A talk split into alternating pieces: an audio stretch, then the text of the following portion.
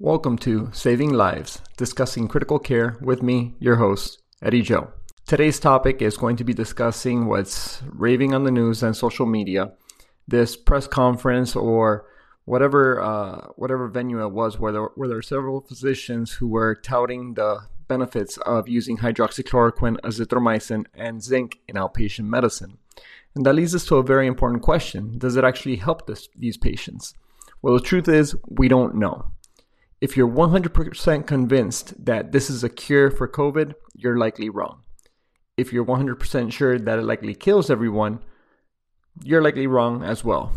Both groups need to take a step back and take a deep breath. Don't let your emotions get the best of you. This morning, when I woke up, my inbox on Instagram was filled with people requesting my response to this video, which I had honestly watched the night prior. Now, with regards to all this, I am open to being wrong. I definitely welcome your opinion. First of all, a series of disclaimer. I'm not going to take into account the, the credibility of certain colleagues in this video. If you Google some of them, you'll find some less than impressive things about them. This information could come from them or, in all honesty, Dr. Fauci. At the end of the day, I'm here for patient care, not for salacious headlines of a person's character. Knowing that, my stance doesn't change. We do not have enough data. There were other things that were discussed in that video, including masking, prophylaxis, and other things like that. I'm not going to mention those things in this podcast. I'm keeping this apolitical. The focus is going to be on hydroxychloroquine, azithromycin, as well as zinc. To those of you who don't know me, some quick background. I'm a critical care medicine board certified physician. I do not do any outpatient medicine nor primary care. I do not envy the responsibility of these physicians in the community. I mean, they have to try to take care of these patients with very little data as well. And what they're trying to do is keep their patients from meeting my team as well as myself in the ICU. I'm sure that they don't envy me either. Now, in the grand scheme of evidence, what these speakers were talking about was anecdotal evidence. And in the scheme of evidence, this is the worst type. You know, this is like when I say that I provide patients who are in septic shock with IV vitamin C, thiamine, as well as hydrocortisone, and I personally feel that they benefit from it. You know what that means to the medical community at large? What my opinion means? Nothing. And that's okay because that's anecdotal evidence. However, right now, anecdotal evidence is all we have with regards to the cocktail of hydroxychloroquine, azithromycin, and zinc in the outpatient setting. And this is quite unfortunate. This is a quick addendum to the podcast that is actually today on the 29th. The actual podcast was recorded on the 28th. As people from Instagram have sent me new data with regards to outpatient trials of hydroxychloroquine. I'd like to mention though that these trials do not include zinc and azithromycin. So stay tuned all the way to the all the way to the end of the podcast for that information. But first, an ad. Mom deserves the best, and there's no better place to shop for Mother's Day than Whole Foods Market. They're your destination for unbeatable savings, from premium gifts to show-stopping flowers and irresistible desserts. Start by saving 33% with Prime on all body care and candles. Then get a 15-stem bunch of tulips for just $9.99 each with Prime. Round out Mom's menu with festive rosé, irresistible berry chantilly cake, and more special treats. Come celebrate Mother's Day at Whole Foods Market. As mentioned before, today's the 28th of July. If you have a patient who's in the ICU or as an inpatient in the hospital, data is showing us that hydroxychloroquine and azithromycin is not promising. It's not helping these patients, and in some cases, it might even be causing harm to these patients.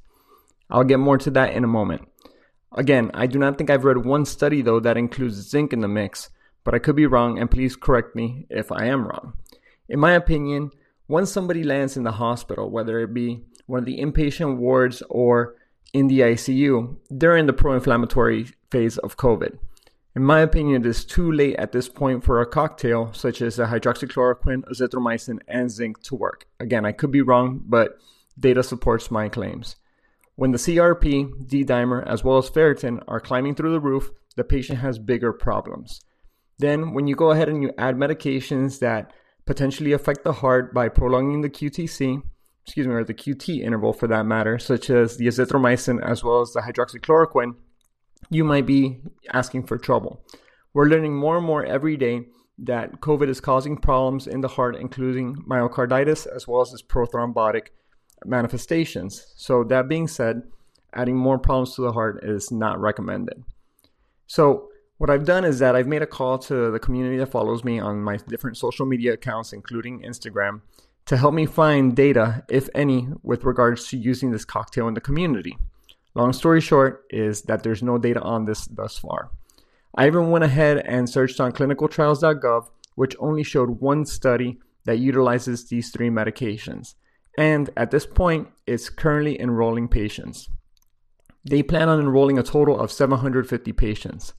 Here's just my opinion, and again, I could be wrong, but they're going to need a much larger sample to prove one of their primary outcomes, which is number of participants hospitalized and or requiring repeat ER visits.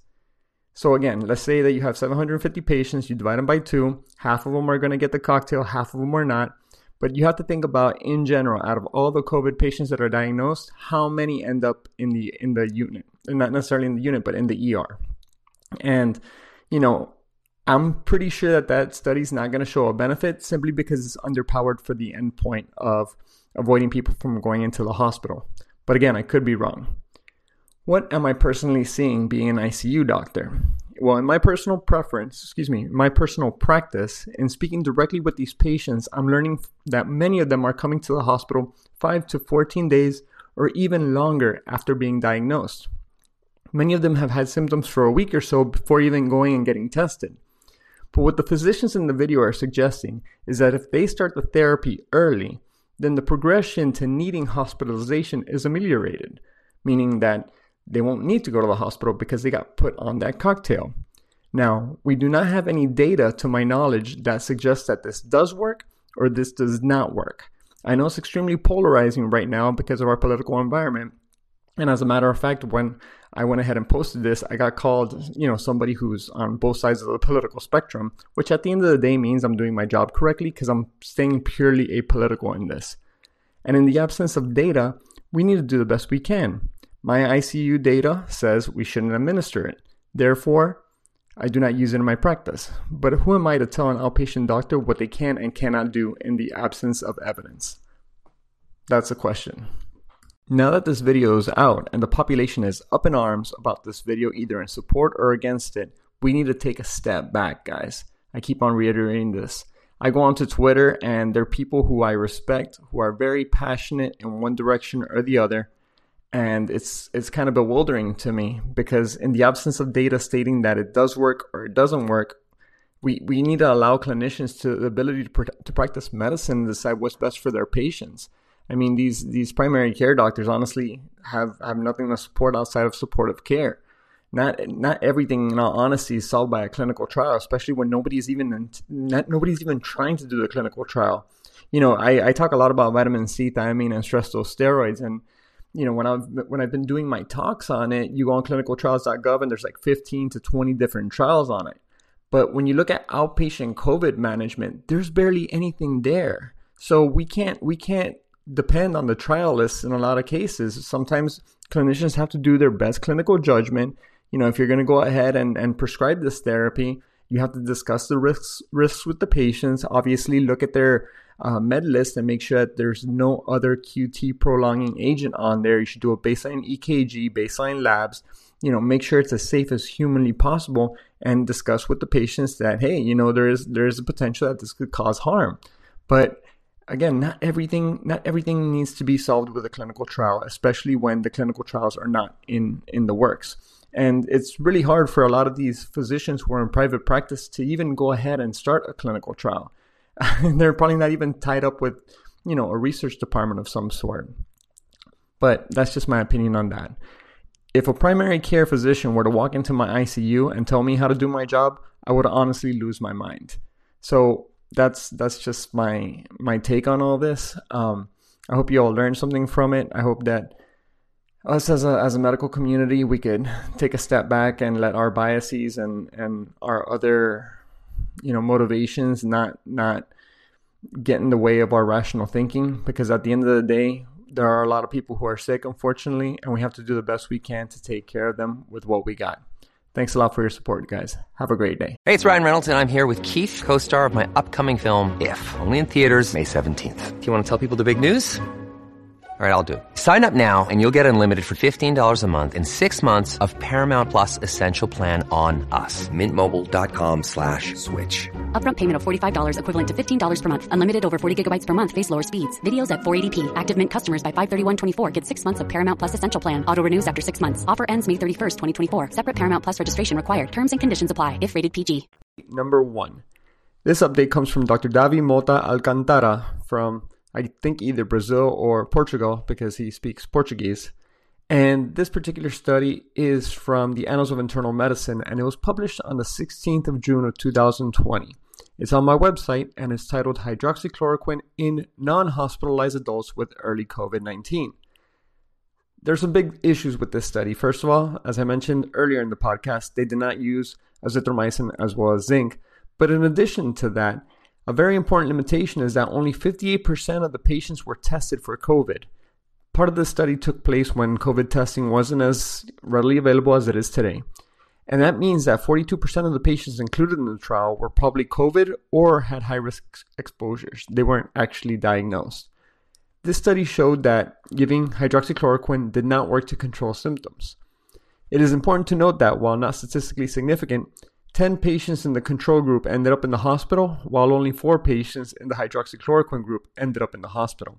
Again, you can't do anything with that data though, because it's not statistically significant.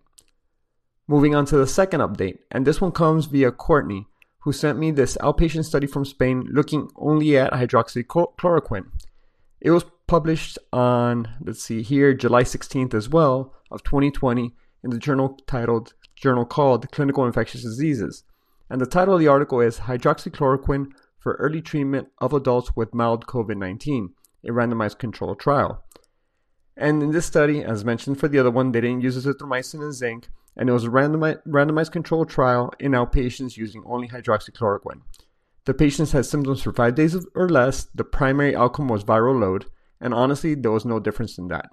The cool thing about this study is that 86.7% of the, of the patients enrolled in the trial were healthcare workers.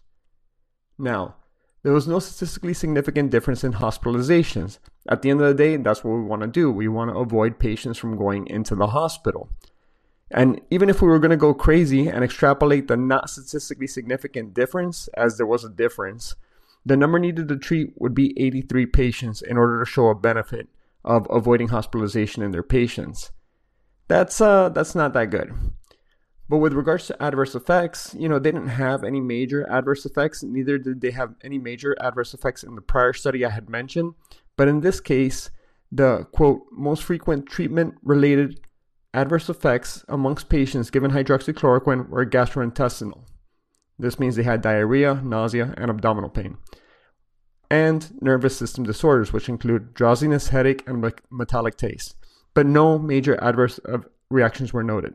So, those are just two trials. I'll go ahead and as I keep on reading more, I'll keep on updating this podcast so that we have the best data available to make the best decision for our patients. Thanks a lot, guys. Hope you all have a great day. Bye.